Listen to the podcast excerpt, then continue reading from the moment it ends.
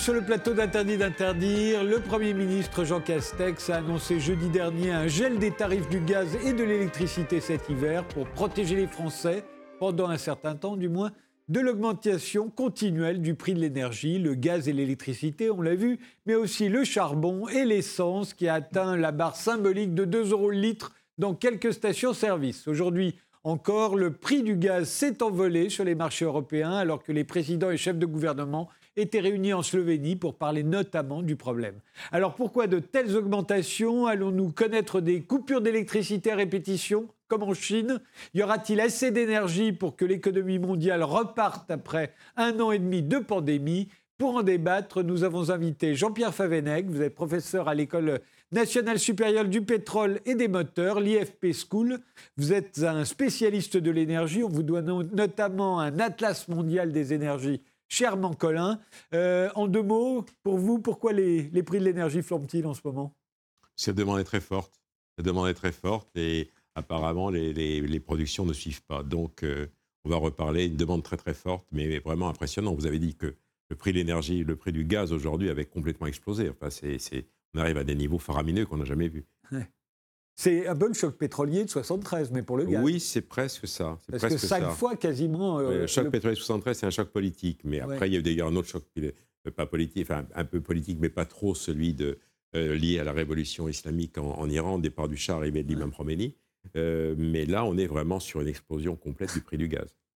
Thomas Réverdi, vous êtes sociologue des organisations et des marchés, vous enseignez à Grenoble INP, à l'école de génie industriel et à Polytechnique. Vous êtes l'auteur d'un anti-manuel de management de projet paru chez Duno, mais aussi d'un livre sur la construction politique du prix de l'énergie aux presses de Sciences Po. Alors pourquoi les prix de, l'énergie augmentent-ils d'après vous?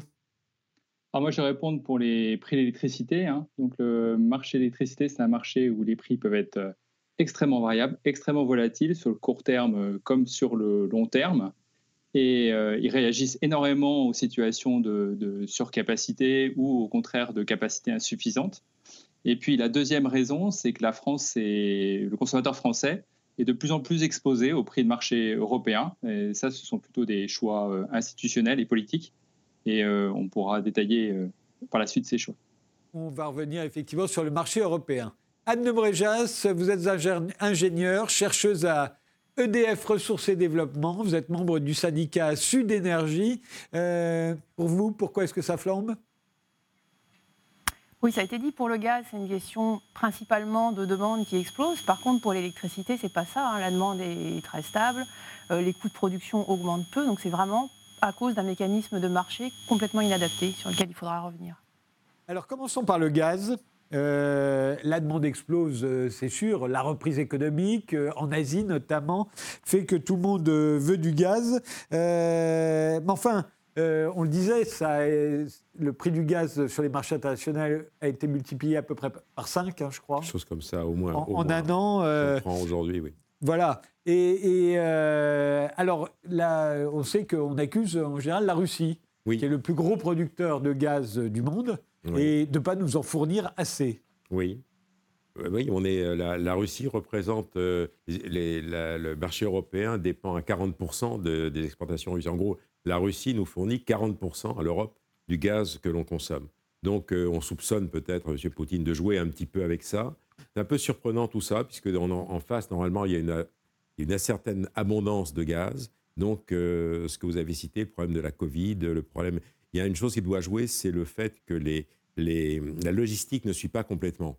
Si on voit les pannes d'électricité en Chine, c'est totalement euh, impressionnant. Donc euh, il y a quelque chose qui n'est pas totalement connu. Pour le moment, alors il y a peut-être effectivement une petite manipulation du prix du gaz, mais euh, je crois qu'on est vraiment sur des marchés. On parlait du marché de l'électricité, monsieur l'a bien cité. Marché de l'électricité, effectivement, on a des variations qui vont de de indice, on a des prix négatifs sur le prix de l'électricité. Ça arrive souvent parce que les Allemands, à certains moments, produisent tellement d'électricité, ils ne savent pas quoi en faire, donc ils payent les gens pour en prendre. Si on regarde euh, au mégawatt, le prix du mégawatt selon les quarts d'heure, ah oui, oui, ça totalement. va du simple, du simple à 10 fois et c'est même négatif à certains moments. Pour le gaz, on n'en est pas là. Le problème n'est pas tout à fait le même, mais pour le gaz, on a effectivement là une, éruption du prix du gaz qui s'explique quand même difficilement, parce que même si l'on sait qu'il faut refaire des stocks de gaz pour faire face à l'hiver, même si l'on sait qu'il y a une croissance économique très forte, qu'il y a une consommation, on voit bien que dans d'autres secteurs, il manque non pas du gaz, mais par exemple des pièces pour faire les voitures, etc. Le reste, ça reste suffisant. Pour moi, je disais jusqu'à une époque récente, il y a du gaz, il y en a un peu partout, si vous voulez. On parlait du gaz de schiste américain qui semblait devoir inonder la planète, et d'un seul coup, on se retrouve avec une espèce de pénurie.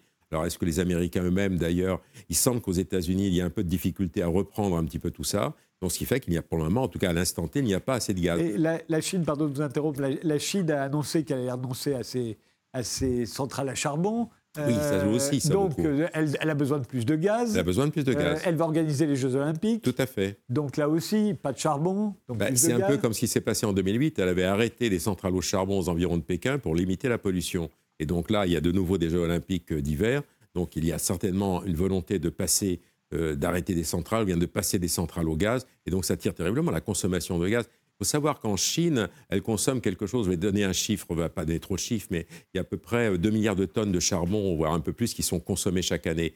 Tout ça pourrait être en principe remplacé en grande partie par du gaz, mais vous voyez, ça représenterait, si, si, la Chine décidait, je prends un exemple stupide, de tout remplacer le charbon par du gaz, c'est la moitié de la demande mondiale de gaz qui serait nécessaire. Donc on voit bien que si la Chine décide vraiment de réduire sa consommation de charbon pour faire de l'électricité plus propre et veut passer au gaz, ça va tirer terriblement. Alors si on revient à la Russie, qui a signé un très gros contrat avec la Chine. Alors qu'avant, la, Russie vendait son gaz euh, essentiellement aux Européens. Donc ça, c'est pas très bon pour nous. Et puis il y a toutes les histoires autour de Nord Stream 2. Tout à fait. Euh, tout ça fait que, est-ce que la, Russie pourrait nous fournir plus de gaz? Récemment, elle pourrait nous en fournir un peu plus, sachant que la Russie, effectivement, alors tout ça, là, ça devient très politique. Ça remonte à 2014, donc euh, la révolution de Maïdan et la situation au Donbass.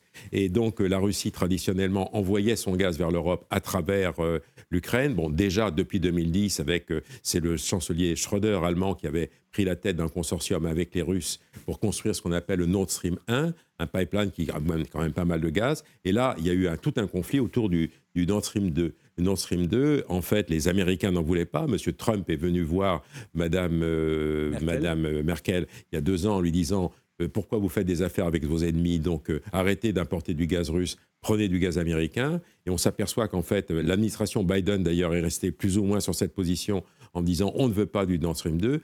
Au dernier moment, ça s'est arrangé. Donc il y a une espèce de pression conjointe des Russes et des Allemands pour construire ce, gazoduc qui a été terminé, dont la construction a été terminée, qui va bientôt entrer en, fonction.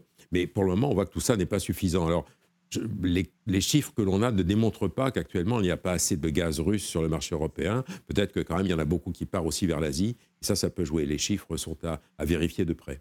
Alors, sur le gaz, Thomas Reverdy, sur le gaz, euh, je ne me prononcerai pas. Je pense que les explications euh, ont, été, euh, ont été très bonnes. Effectivement, on a un mix, par exemple, le mix électrique qui est de plus en plus consommateur de gaz. Hein. Le, gaz permet à la fois la, réduction des émissions de carbone par rapport au charbon et, le gaz permet aussi une flexibilité des installations très flexibles qui permettent de, de faire face enfin, aux, à l'intermittence des énergies renouvelables. Donc on peut avoir globalement en Europe euh, une augmentation de la consommation de gaz. Euh, on, peut, euh, enfin, elle, va être, elle va être significative. Anne de un mot sur le gaz? Oui, enfin, à long terme, on va quand même devoir s'en passer. Hein. On a un objectif de neutralité carbone à 2050. Et donc, on va aller vers des gaz de synthèse ou des biogaz. Donc à terme, on va devenir indépendant de ces ressources euh, fossiles. Alors je pense qu'effectivement, ça, ça, a été expliqué pour les, différentes raisons, effectivement la tension sur, euh, sur la demande qui, font, qui fait monter les prix du gaz. Ce qu'on voit, c'est qu'il faut aller vers des contrats à long terme, négociés par les acteurs les plus gros possibles, et par contre stabiliser les prix pour les usagers. Vous êtes d'accord euh, Parce qu'il y, a, y a aussi, on n'en a pas parlé, mais c'est vrai que c'est une filière où il y a eu peu d'investissement ces dernières années. Dans le gaz Ouais. Ben, il, y a des, il y a des projets très, très importants qui sont, euh, qui sont à l'étude. Hein. le Mozambique est une énorme ressource de gaz. Il y a du gaz au large des côtes euh, ouest africaines. Le gaz de schiste était normalement quelque chose. Alors, je ne me prononcerai pas sur l'aspect euh, environnemental de la chose. Hein. Il y a eu beaucoup de discussions. il y a un potentiel de gaz. Ce que vous dites, effectivement, un jour ou l'autre, il faudra peut-être arrêter. Maintenant, Il faudrait peut-être commencer par arrêter d'abord le charbon, ensuite un peu le pétrole, et puis le gaz. L'AIE, l'Agence internationale de l'énergie, disait il y a dix ans, le gaz est une bonne transition vers justement un monde décarboné. Mais les choses ont tellement vite évolué, je reconnais récemment, que euh, je viens de faire deux jours de cours à des étudiants sur les enjeux énergétiques. Il y a des moments, je sais plus très très bien où on en est. Ce que l'on voit, c'est qu'il faut aller très très vite. Il y a les rapports du GIEC qui remontent un peu de temps, qui dit arrêtez tout. La IE elle-même a dit il n'y a pas longtemps arrêtez toute nouvelle exploitation de pétrole et de gaz. Maintenant, je comprends très bien cette situation. D'un point de vue protection de l'environnement, c'est sans doute nécessaire. D'un point de vue survie d'un certain nombre de pays à court terme, nous, peut-être qu'en Europe, on peut décider, on peut décider de bloquer ma voiture, de m'obliger à faire du vélo. C'est pas prudent peut-être, mais pour, tout un tas de raisons. Mais par contre, il y a un certain nombre de pays où de toute façon les consommations sont très faibles. Il y a un minimum de demande qui est à, satisfaire. Alors passer les, les, gaz de synthèse, les biogaz, etc. L'autre jour, j'assistais aussi à euh, une, émission. On voyait bien que toute énergie pose des problèmes. Je crois que c'est très bien de vouloir se passer des énergies fossiles, il y aura moins de CO2. Passer au tout électrique, etc., va poser d'autres problèmes. Alors évidemment, euh, limiter les émissions de CO2, c'est important parce que l'augmentation de la température est certainement quelque chose d'assez catastrophique. Les autres énergies, et je ne suis pas pour dire qu'il faut conserver le pétrole et le gaz, je suis là pour dire simplement que toutes les énergies pose énormément de problèmes et que quand on voit par exemple le problème des éoliennes, euh, c'est pas évident à gérer. Et de toute façon, la population commence à basculer contre les éoliennes. Je ne dis pas que c'est bon, mais je dis voilà. Alors quand le prix du gaz augmente, le prix de l'électricité aussi. Euh, Thomas Réverdy, vous pouvez nous expliquer pourquoi? Bien, euh, effectivement, d'abord, ce qui augmente, ce n'est pas forcément le prix de l'électricité. Il faut regarder un petit peu plus en détail de, quoi il s'agit. Il s'agit euh, du prix de marché de gros de l'électricité hein, qui, augmente avec le prix du gaz. Ceci pour deux raisons. Euh, la première raison, c'est que quand il y a, enfin, la, première raison actuellement, hein, euh, c'est qu'on est dans des situations de capacité de moins en moins importantes euh, d'électricité au regard euh, éventuellement de, la demande et qu'on va donc solliciter de plus en plus souvent ces installations qui fonctionnent au gaz. Et donc le prix, le coût de ces installations se reflète de plus en plus souvent dans le prix de marché de gros de l'électricité. Et, donc ça entraîne à la hausse ce prix de marché de gros euh, de l'électricité. Ce prix est aussi euh, entraîné à la hausse par le fait qu'il il, reflète euh, aussi une autre variable qui est le coût du CO2, ou plutôt les permis, les quotas d'émission de CO2, qui est un dispositif qui a été mis en place en Europe pour encourager la, réduction des émissions de CO2 et qui d'ailleurs contribue hein, au basculement de l'usage du charbon pour produire de l'électricité vers le gaz. Donc, euh, on, a euh, ces deux variables clés, le prix du gaz, euh, le prix du CO2 et l'usage de plus en plus important des installations au gaz, qui sont les dernières sollicitées, fait que le prix de marché de gros européen, effectivement, aujourd'hui, on a des, valeurs très élevées qui sont annoncées pour l'année prochaine. On parle d'estimation autour de 100 euros le mégawattheure, alors qu'il y, a, il y a trois ans, on était plutôt autour de 35 euros le mégawattheure sur ce marché de gros. Alors ça, ça c'est vraiment quelque chose qu'il faut qu'on comprenne. En, France, le mix énergétique, euh, c'est de l'électricité, c'est du nucléaire d'abord, ensuite c'est de l'hydraulique, un peu, tout petit peu d'éolien et de, et de solaire. On se dit, où est le gaz là-dedans? Pourquoi l'électricité en France euh, est influencée par l'augmentation du prix du gaz? Et, vous l'avez dit, ah. ça c'est le marché, c'est le marché européen de l'énergie et qui fait que tout à coup les tarifs s'alignent sur la dernière centrale utilisée au moment du pic de la demande. Voilà, c'est bien ça qui est important. Et cette centrale, elle est, souvent au gaz.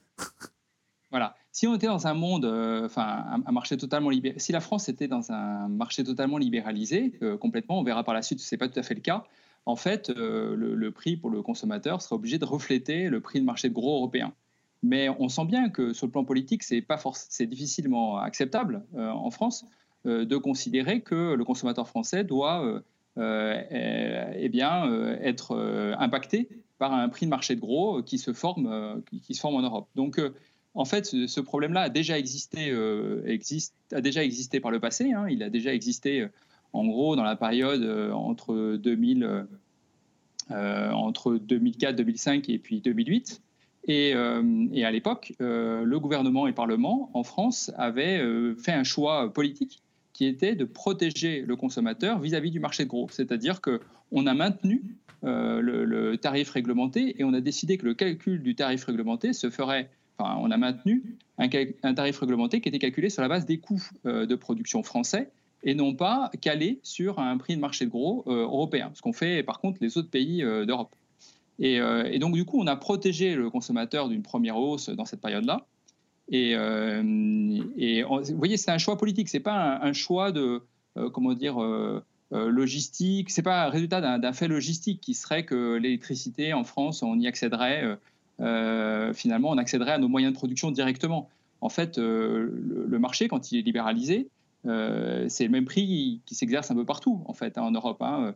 Les, tomates espagnoles, elles sont à peu près au même prix en Espagne et en France. Hein. Donc, voilà. Et, donc, ce qui s'est passé, c'est qu'à l'époque, on a fait le choix de maintenir, euh, de, préserver, de protéger le consommateur français, hein, parce qu'on avait déjà eu connu des très fortes hausses des prix sur le marché de gros européen. On a fait le choix de protéger le consommateur français et, euh, on a mis en place une sorte d'échafaudage euh, assez complexe qui, qui, a, permis de, conserver cette protection. Anne de. Oui, alors sur le, cette protection, elle, existe, elle n'existe que partiellement. C'est d'ailleurs pour ça que les, prix augmentent depuis, euh, depuis un moment. Effectivement, les prix de marché qui ont été mis en place avec l'ouverture des marchés euh, au début des années 2000, ce sont des prix européens. Il peut y avoir des écarts entre pays quand il y a des congestions sur les interconnexions. Mais sinon, c'est un prix qui est formé de manière européenne. Et vous l'avez expliqué, c'est euh, la, centrale la plus chère à chaque instant qui détermine, dont le coût variable détermine le prix de marché. Donc même si on est à 90% nucléaire, 8% euh, euh, solaire et éolien et puis 2% gaz, eh bien c'est le prix du gaz qui va former le prix. Et c'est ce qui se passe en fait depuis longtemps. Hein. Alors c'est le, gaz ou le charbon auquel s'ajoute le prix du CO2 qui est une pénalité pour les, euh, pour les productions émettrices de CO2. Donc ce prix de marché pose des problèmes depuis toujours, c'est-à-dire qu'il ne correspond pas du tout euh, aux coûts de production du système électrique, qui, sont essentiellement des coûts fixes, hein, les, coûts de production, alors en France en particulier. En France, on est à 70% nucléaire, 22% hydraulique. C'est presque que des coûts fixes. 80% hein. à peu près des coûts sont fixes, c'est-à-dire c'est au moment de la construction de la centrale que, se fait les dépenses, plus la maintenance. Et la part variable qui dépend de la production est vraiment toute petite. Et par exemple, le prix du gaz, c'est de l'ordre de 7%.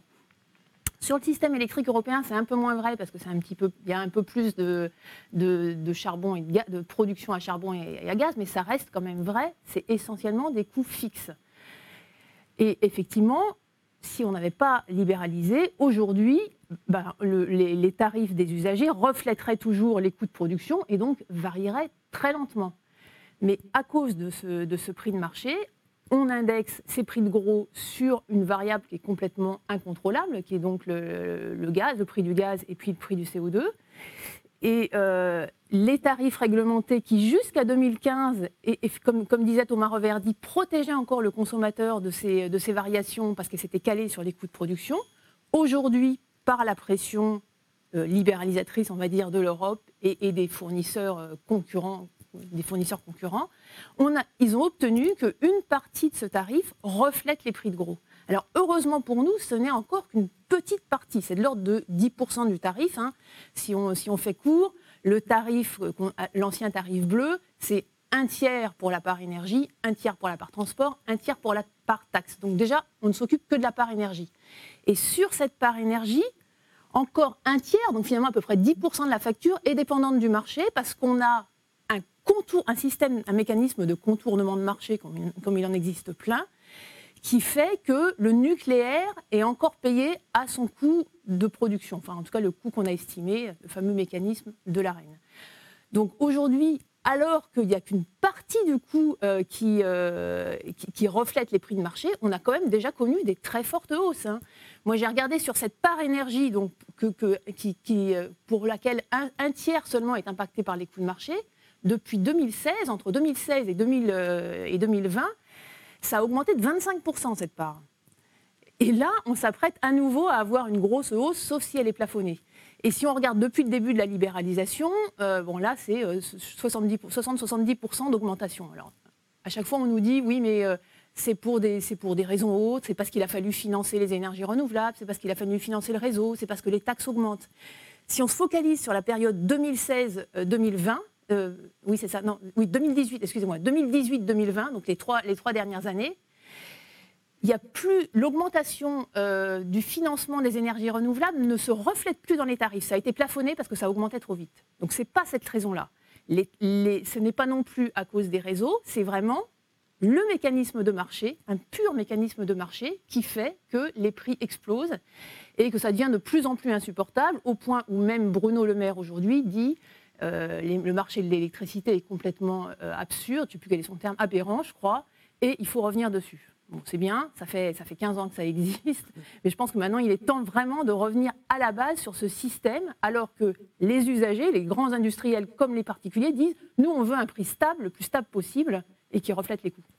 Jean-Pierre Favenec, euh, comme vous l'expliquez, alors euh, le, fait que ce marché perdure, alors qu'il a l'air de, défavoriser tout le monde ben, Ça, si vous voulez, je, je pense qu'il y a eu, je, je, je, dis toujours qu'il y a eu un changement violent dans le système économique en Europe. je ne sais pas si mes collègues le partageront cet avis. C'est l'arrivée au pouvoir de Mme Thatcher puis de M. Reagan, qui n'a fait que suivre Mme Thatcher.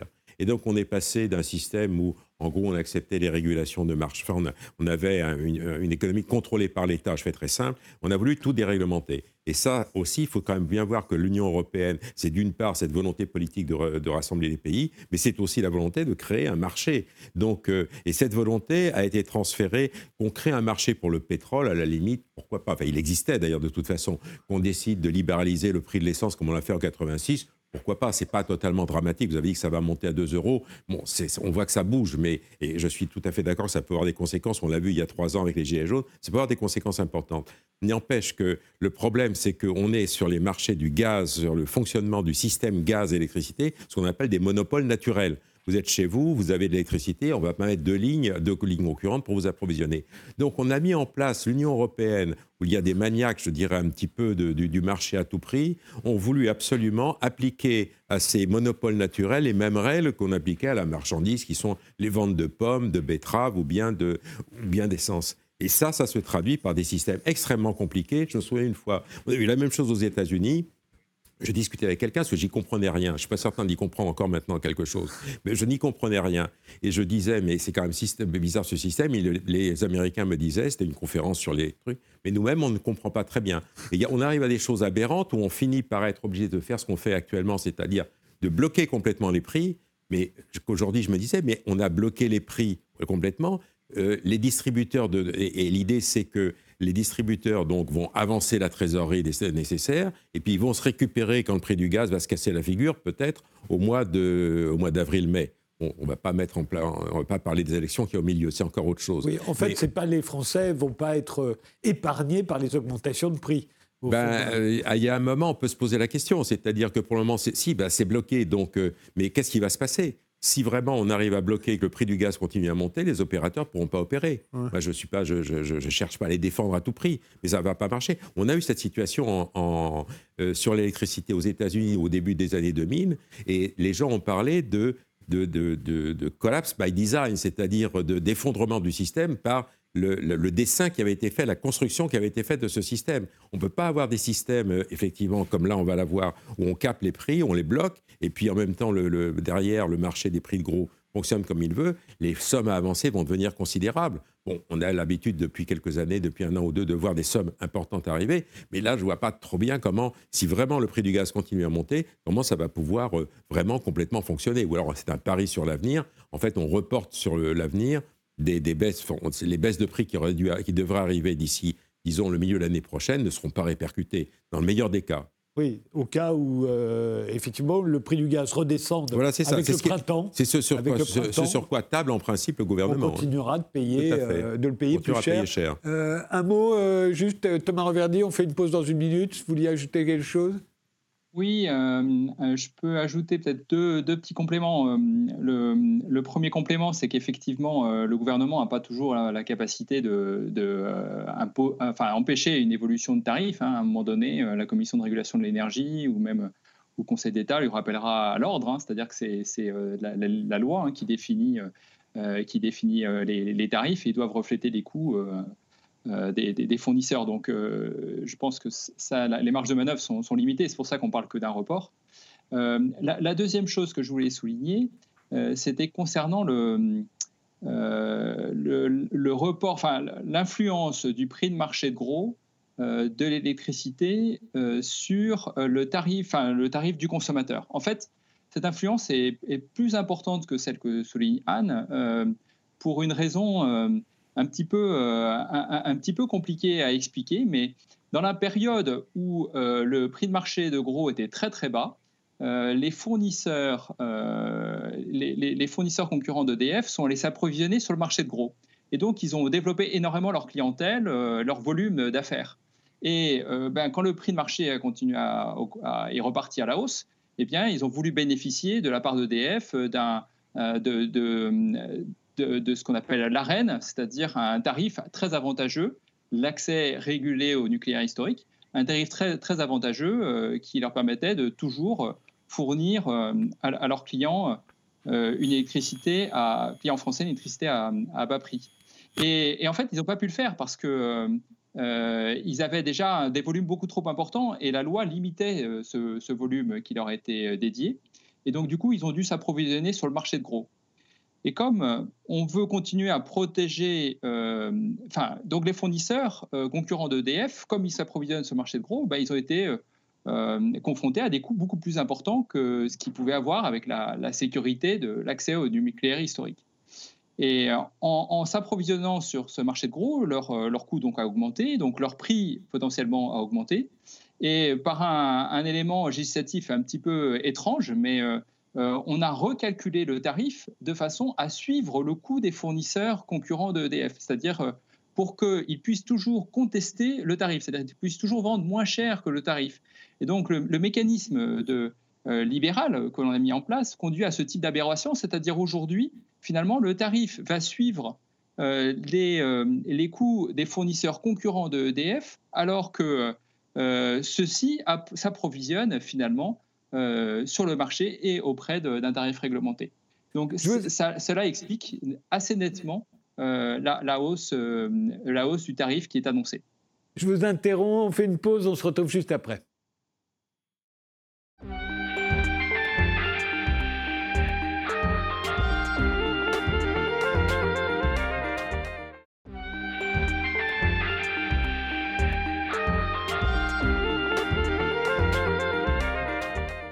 Nous reprenons notre débat sur la hausse continuelle des prix de l'énergie avec Jean-Pierre Favenec, euh, à qui l'on doit notamment un atlas mondial des énergies, avec euh, Thomas Reverdy, euh, l'auteur de La construction politique du prix de l'énergie, et avec Anne de Bréjas, qui est ingénieure et, chercheuse chez EDF.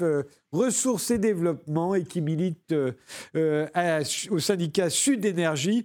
le pétrole, le pétrole euh, ne cesse d'augmenter euh, également. Je citais tout à l'heure euh, la barre symbolique des 2 euros le litre qui a été franchie dans un petit nombre de stations-service. Mais enfin, c'est important quand même. si je vais dans mon supermarché en Bretagne, je vais quand même le payer un peu moins cher, même si c'est en Bretagne. Les 2 euros. Les 2 euros, oui, c'est effectivement c'est beaucoup. Et d'ailleurs, c'est assez étonnant. On a vu le ministre prendre des mesures très fortes, Castex prendre des mesures très fortes contre la hausse du prix du gaz et de l'électricité ne rien dire pratiquement sur l'augmentation des prix euh, du pétrole, alors qu'il y a trois ans, je le répète, euh, une hausse minime de quelques centimes, pas minime, sais moi qui le dis, de quelques centimes qui était destinée en fait à rétablir un certain équilibre et surtout à décourager un peu les gens d'utiliser euh, des, carburants qui émettent du CO2 dans la perspective de la transition énergétique, avait déclenché la crise des Gilets jaunes, les gens disant, mais moi, je, je n'ai pas le de choix pour aller de chez moi à mon travail que de prendre ma voiture. Donc, si vous augmentez euh, la, le prix de l'essence ou du carburant ou du gazole,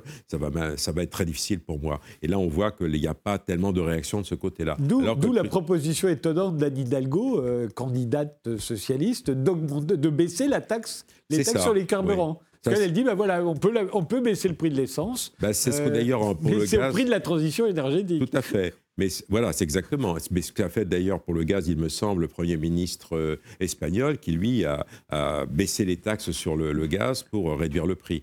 Le problème d'ailleurs de la baisse des taxes sur les carburants, il faut savoir que quand on paye mettons 1,80 le, litre, on a pratiquement, en fait, le, pétrole lui-même ne représente que 50 ou 60 centimes. On a après 20 centimes de coût de transport, de logistique, et le reste, c'est des taxes. Et le problème de la, ce qu'on a appelé dans le temps la TIPP flottante, c'est-à-dire une variabilité de ces taxes, c'est-à-dire que les gouvernements pourraient jouer en, diminuant la taxe lorsque le prix du pétrole augmente et en la réaugmentant lorsque le prix du pétrole diminue, de manière à maintenir une certaine stabilité, avait été largement discuté il y a au moins une vingtaine d'années, avait été d'ailleurs abandonné à l'époque, sachant que on jouait sur le fait qu'en économie, il faut que le, prix reflète la réalité des coûts.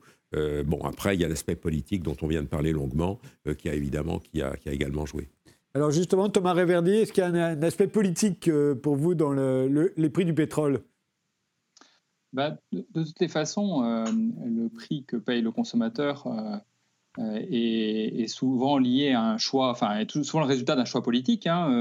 on paye, vous ne payez pas la même, le, la même, le même prix si vous êtes aux États-Unis quand vous, quand vous utilisez votre, votre voiture qu'en Europe, par exemple. Hein. et c'est aussi différent au sein des pays européens. D'ailleurs, le choix n'est pas forcément le même en termes de taxation entre euh, le consommateur euh, final euh, et puis le, transporteur routier. Hein. Donc il, y a des choix qui, sont faits en termes de taxation qui ont des effets très très importants sur, sur le, prix du carburant. Maintenant, quelle est, quelle dans quelle perspective il faut se placer? Eh il faut, Je pense qu'il faut prendre en compte le, fait que euh, les ressources fossiles euh, sont, euh, condamnées quand même à terme à, une beaucoup plus grande rareté, hein, donc il faut les préserver. et puis surtout, eh bien, on a un problème de poubelle, hein, comme disent, c'est-à-dire qu'elles contribuent au, gaz au, gaz à, effet de serre. C'est un gaz à effet de serre quand même très important qui vient de la consommation de ces énergies fossiles. Et donc, il est urgent de refléter, en tout cas par différents moyens, hein, il y a différents moyens qui sont possibles, mais de refléter euh, ces impacts environnementaux euh, dans les choix euh, des, des, consommateurs. Alors après, soit vous faites, faites des choix de, d'augmenter la taxation pour que ces coûts environnementaux soient reflétés par le prix d'achat à la consommation, soit vous pouvez aussi intervenir par d'autres moyens, hein, encourager d'autres modes de transport, encourager aussi, euh, enfin, avoir des politiques d'urbanisme euh, urbanistiques qui, euh, qui réduisent ou le, transport, avoir des politiques d'économie circulaire qui réduisent le transport de marchandises.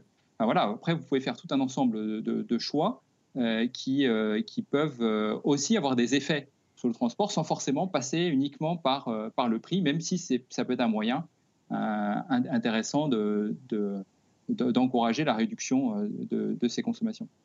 Et puis bien sûr, le, problème, excusez-moi, je termine. Le, problème de, d'utiliser euh, l'augmentation des prix pour euh, décourager la consommation d'une ressource, c'est qu'en fait, vous allez d'abord commencer par impacter ceux qui sont les plus sensibles à cette hausse des prix, c'est-à-dire ceux qui ont les, les, dépenses les plus contraintes, souvent, et vous créez des situations sociales qui sont, qui sont inextricables des situations personnelles qui sont vraiment euh, très problématiques.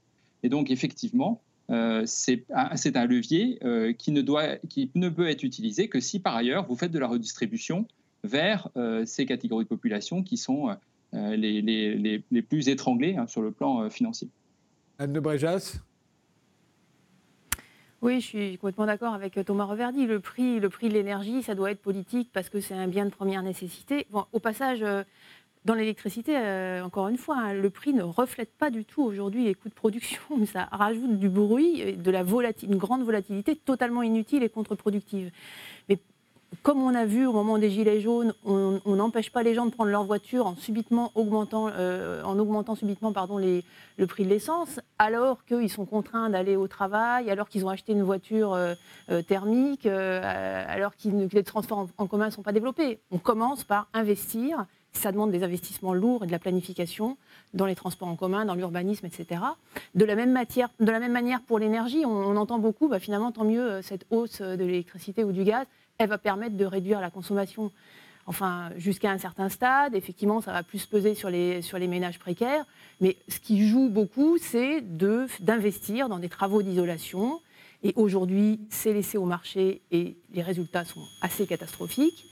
Et puis, pareil, pour les énergies renouvelables, on sort, on sort des énergies fossiles progressivement, en planifiant sur le long terme et en investissant.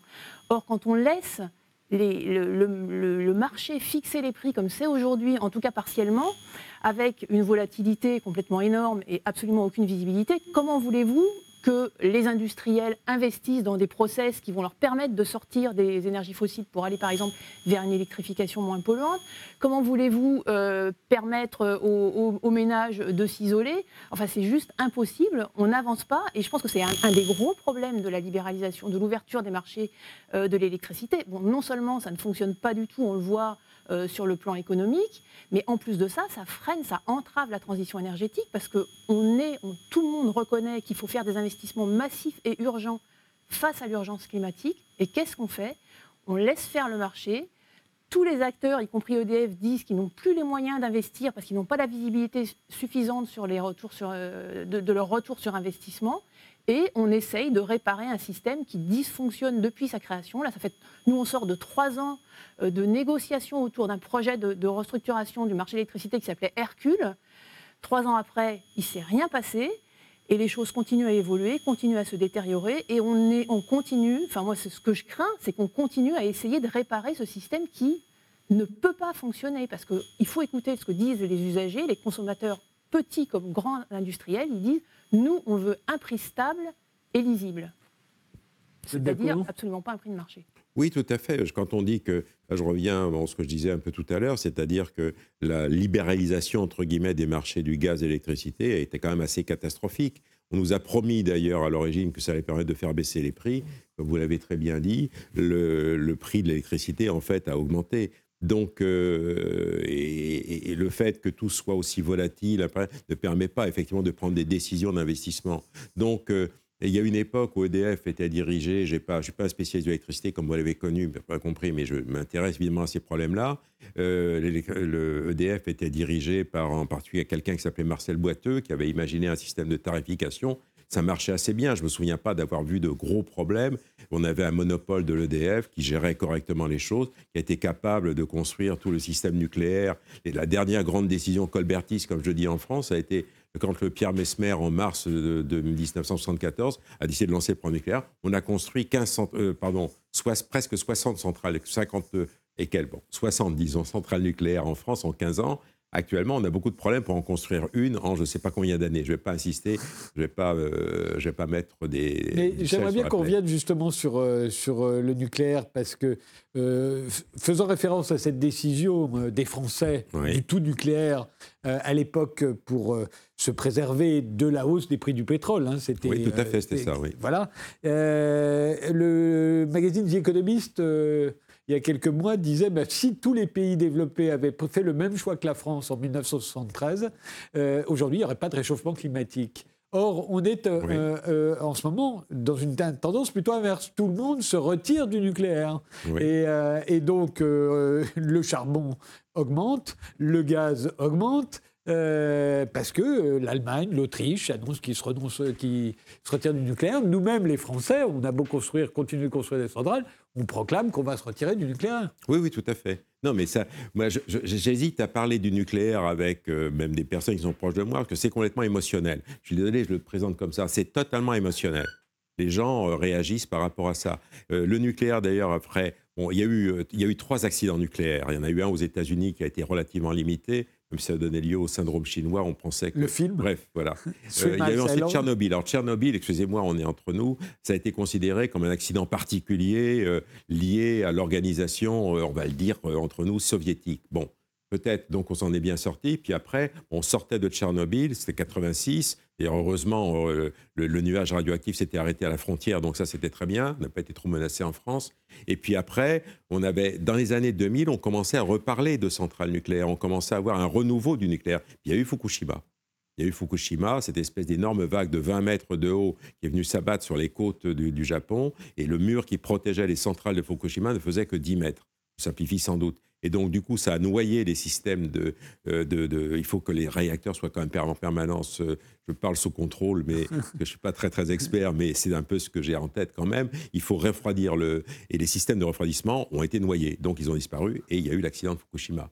Et depuis Fukushima, immédiatement, le lendemain, Mme Merkel décidait de euh, se retirer, d'arrêter le nucléaire, sans concertation avec les Européens, alors que l'Allemagne est au centre du système que le système, comme vous l'avez très bien dit, il faut des interconnexions dans tous les sens. Et donc, ils sont passés à un système avec beaucoup de renouvelables, avec des éoliennes en mer du Nord, avec des panneaux solaires un peu dans le sud. Alors, tout ça, quand il y a du soleil et quand il y a du vent, ça marche très très bien. Mais si on est à la nuit et qu'il n'y a plus de vent, ben, il faut faire marcher les centrales soit au charbon, soit au gaz. Et on revient au problème que l'on a évoqué très bien d'ailleurs en disant que puisque le coût de, l'électricité au gaz augmente du fait de ces pénalités qu'on lui impose, je ne reviens pas sur les détails, on passe au gaz et comme le prix du gaz augmente et comme c'est le prix de l'électricité produite à partir de gaz qui devient un peu dominant, on est sur ces fameux marchés où le coût marginal joue un rôle fondamental, de, de manière regrettable d'ailleurs, on a effectivement des augmentations faramineuses.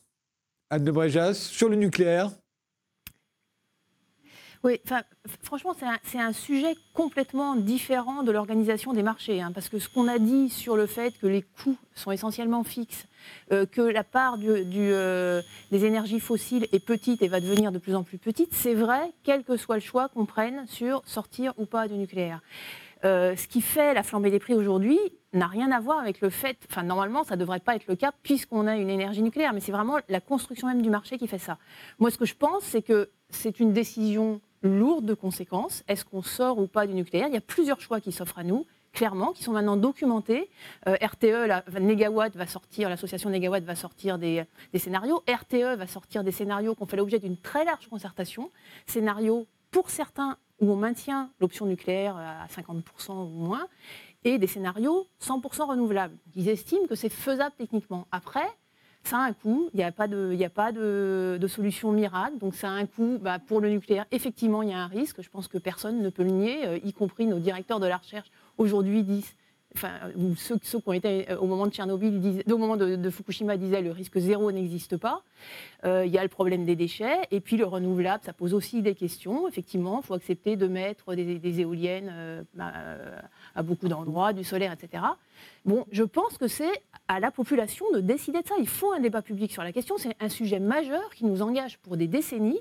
Et là, ce que je vois et qui m'inquiète beaucoup, c'est qu'on sent des pressions euh, pour, sans même attendre les résultats que de RTE ou si ça sort, j'ai peur que ce ne soit pas débattu, qu'il y ait des pressions par derrière de lobbies, dont EDF, il faut bien le dire, pour dire on relance l'option nucléaire tout de suite sans débat public et sans même attendre à la fin de la construction de la première centrale EPR, euh, e enfin de, l'EPR de Flamanville, qui pour l'instant n'est pas à terme. Thomas Reverdy, quelque chose à dire sur le nucléaire oui, je pense que ce qui, euh, ce qui est important à avoir en tête, c'est qu'on bénéficie effectivement en France euh, historique, enfin, d'un nucléaire qui a été construit il y a maintenant quelques décennies, qui, qui est très performant, euh, qui, dont les coûts euh, sont euh, assez intéressants par rapport à, d'autres solutions. par contre, effectivement, c'est un nucléaire qui est aussi vieillissant, donc potentiellement, il va falloir le remplacer si on veut maintenir un très haut niveau de sécurité, ou bien alors, effectivement, accepter aussi des investissements importants dont on ne connaît pas forcément toujours la teneur. Donc ça veut dire que la période d'une électricité est peut-être à un coût euh, maîtrisé où euh, euh, on va se retrouver face à une hausse des probablement de, des coûts de production d'électricité avec ses besoins soit de prolongement, soit de remplacement du nucléaire historique. Alors après, effectivement, je, partage tout à fait l'idée de, de, Anne, c'est-à-dire qu'il faut un débat public documenté, rigoureux, euh, avec, euh, avec une expertise euh, solide. Celle de RTE peut être effectivement et probablement l'une des meilleures expertises dans, le domaine pour, pour pouvoir alimenter un débat public et faire un choix, un choix entre ces, ces, différentes stratégies. de, de, pour remplacer effectivement le nucléaire historique. Mais la question va aussi se poser progressivement de à quel rythme on le remplace. Est-ce qu'on accélère ce remplacement ou au contraire est-ce qu'on profite avec quelques risques évidemment de, cette, de cette ressource. Jean-Pierre Favenec, euh, le charbon, on a tendance à l'oublier chez nous, mais il est, le charbon, il sert encore dans de nombreux pays. Euh. Oui, oui, ben en Allemagne en particulier. Et les prix montent là aussi. Et hein. les, Allemands, qui, je, n'ai absolument rien contre, sont quand même des grands défenseurs de, de l'environnement, sont quand même de, de, très loin ceux qui émettent le plus de CO2 en Europe, parce que Et si vous allez en Pologne, c'est encore pire, puisque l'essentiel est à partir de, charbon. Euh, alors, il y a des techniques, on ne, parle pas beaucoup d'une technique qu'on appelle la capture et le stockage du CO2. C'est un peu bizarre comme nom. Ben, ça veut dire tout simplement que ce fameux CO2 dont on ne veut pas, on essaie de le capturer et de le réenfouir dans le sol. Et, et d'en faire de l'énergie. Ça peut exister, ça peut se faire, ça peut se faire, euh, c'est compliqué, mais ça, ça fait 30 ans qu'on en parle et en fait, on ne progresse pas beaucoup là-dessus. En plus, il va falloir expliquer quand même. Moi, je suis quand même très, très conscient, vous avez raison de parler de débat public, mais le jour où on va expliquer à des gens qu'on va réinjecter du CO2 sous leurs pieds, euh, ça va être assez compliqué. Je comprends très bien la notion de débat public. Je ne suis pas certain que dans les conditions actuelles, on puisse avoir des débats publics sereins, même si c'est complètement nécessaire. De la même façon, sur les choix entre les différents types d'énergie, que ce soit le nucléaire et les renouvelables, moi, personnellement, pour le moment, je ne vois pas de solution vraiment euh, rationnelle à toute à toute cette évolution qu'on doit faire vers la transition énergétique, parce que certes, il faut sortir des énergies fossiles de manière à éviter les émissions de CO2, mais même si on oublie tous les problèmes qu'on peut voir autour des éoliennes et du solaire, peut-être que le solaire est encore le moins critique, euh, on est actuellement quand même à des proportions relativement faibles, même au niveau mondial, même dans les pays qui sont les plus avancés. Un pays comme le Danemark fait 50% de son électricité à partir d'éoliennes. Mais pourquoi? Parce que vous avez à côté un pays qui s'appelle la Norvège, où il y a des chutes d'eau énormes, et lorsqu'il n'y a pas de vent, eh bien, le Danemark importe son, électricité de la Norvège. Quand il y a du vent, ben, on arrête les barrages et puis on attend. Mais c'est des solutions particulières. Donc, euh, c'est assez compliqué. Euh, je ne vois pas, de, je n'ai pas en tête euh, une solution vraiment tenable à ce, problème de, transition énergétique, même si ça me paraît totalement nécessaire. Anne de Bréjas? Ben, encore une fois, je pense qu'il faut vraiment se plonger dans les scénarios RTE parce que c'est exactement ça qui documente, c'est-à-dire qu'ils font des scénarios alors tous qui atteignent la neutralité carbone, parce que ça c'est une hypothèse de départ, donc ils se passent complètement de gaz fossile. Et effectivement, ils n'ont pas recours, il me semble, à la captation de, CO2, ce qui pourrait aussi être une option prise dans certains pays. Mais euh, ils, font des, ils font des trajectoires, ils expliquent année par année euh, comment, euh, comment on développe. Alors soit, soit effectivement on ne se base que sur l'éolien et le solaire et on utilise l'hydrogène qui est lui-même créé par électrolyse de l'eau, donc avec de l'électricité pour, euh, pour euh, lisser la, production tout au long de l'année et, notamment faire face aux pics d'hiver, soit on laisse une part de nucléaire qui va de toute façon être appelée à diminuer pour faire ce lissage, sachant que dans l'idéal, effectivement, il, faudrait se coordonner avec les autres pays européens puisque bah, le réseau est interconnecté et on a intérêt à jouer la solidarité et la coopération entre pays. Mais bon, ça, c'est plus difficile. Dernier mot, euh, les conséquences, euh, les prix de l'énergie euh, qui augmentent, le gaz, le pétrole, l'électricité. il y aura des conséquences forcément sur les biens de consommation que les entreprises sont en train de produire. tout ça risque de recréer de l'inflation. Thomas Reverdy? Bah, tout d'abord, enfin, il faut avoir en tête qu'on on, a vécu dans un univers où finalement l'énergie était devenue euh, finalement très très peu coûteuse. Euh, c'est-à-dire que ça part dans les coûts de, nos biens, euh, dans les coûts de dans nos modes de vie était devenue très faible parce qu'elle était abondante, bon marché, surtout l'énergie fossile, hein, mais les autres énergies nucléaires, on en a un peu parlé aussi, hein, étaient devenues aussi.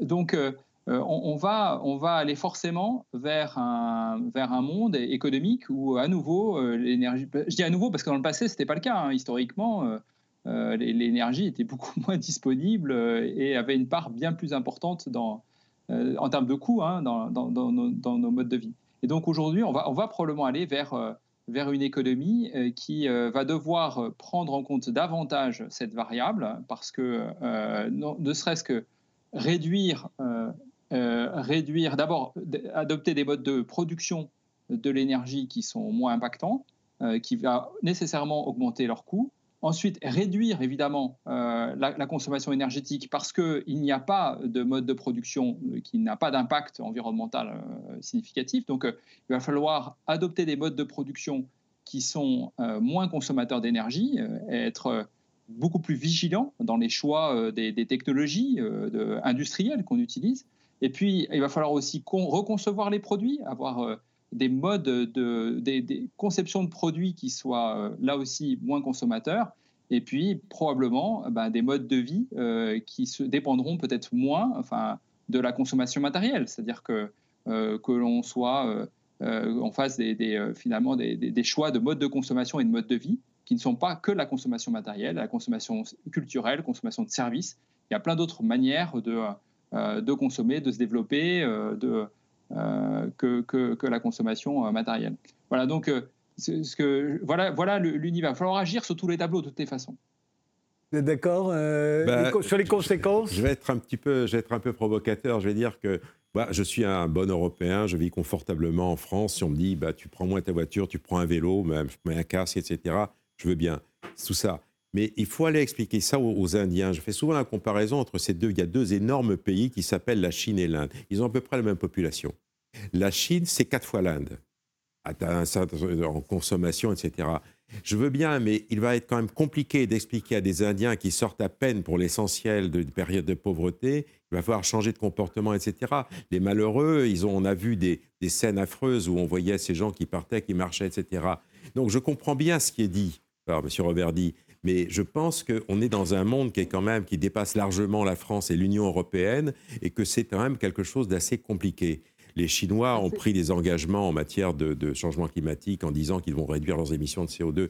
Ils sont déjà peut-être, pardon, presque en état de le faire. D'autres pays à travers le monde, je travaille beaucoup en Afrique, savoir qu'un Africain, il gagne trois fois moins d'argent qu'un Européen. Donc, euh, lui dire qu'il faut qu'il commence à changer. j'aurais cru beaucoup 30 fois. 30 ah, fois. 30 fois, excusez-moi, je me suis trompé.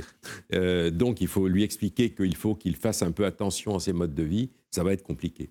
Et, un Chinois, je crois que c'est à peu près un septième euh, de du niveau de vie d'un Européen, à peu près. Hein.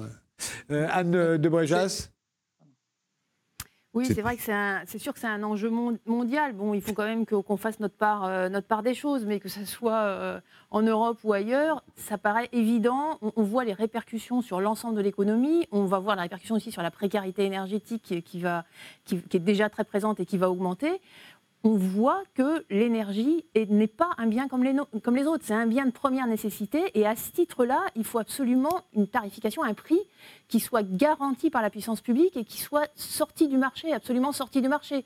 Non seulement, avec l'ouverture des marchés, on a déjà perdu, nous, en France comme en Europe, l'égalité de traitement, c'est-à-dire qu'il y a des offres maintenant qui sont négociées de gré à gré par les différents fournisseurs, euh, ce qui est quand même embêtant. On a exposé les gens et les entreprises à des prix non seulement qui ont énormément augmenté, mais qui sont extrêmement volatiles, ce qui est, un, gros problème. Euh, voilà, je pense qu'il faut maintenant sortir de là, réfléchir à ce que doit être l'énergie, planifier, effectivement coopérer avec les pays euh, qui, qui, sont dans une phase, d'accès à l'énergie et ne pas les voir comme un marché potentiel aussi. Enfin bref, revenir à un service public. Et ça, c'est urgent, d'autant plus qu'il faut des investissements massifs et que si ce n'est pas la puissance publique qui fait ces investissements, et ils ont, ils ont la possibilité de le faire, aujourd'hui l'État peut emprunter à, très peu cher, si on s'adresse au privé, ça coûte beaucoup plus cher et, et on perd notre souveraineté sur un bien qui est hautement stratégique, on le voit aujourd'hui. Je vous remercie euh, tous les trois d'avoir participé à ce débat. Merci de nous avoir suivis et rendez-vous au prochain numéro.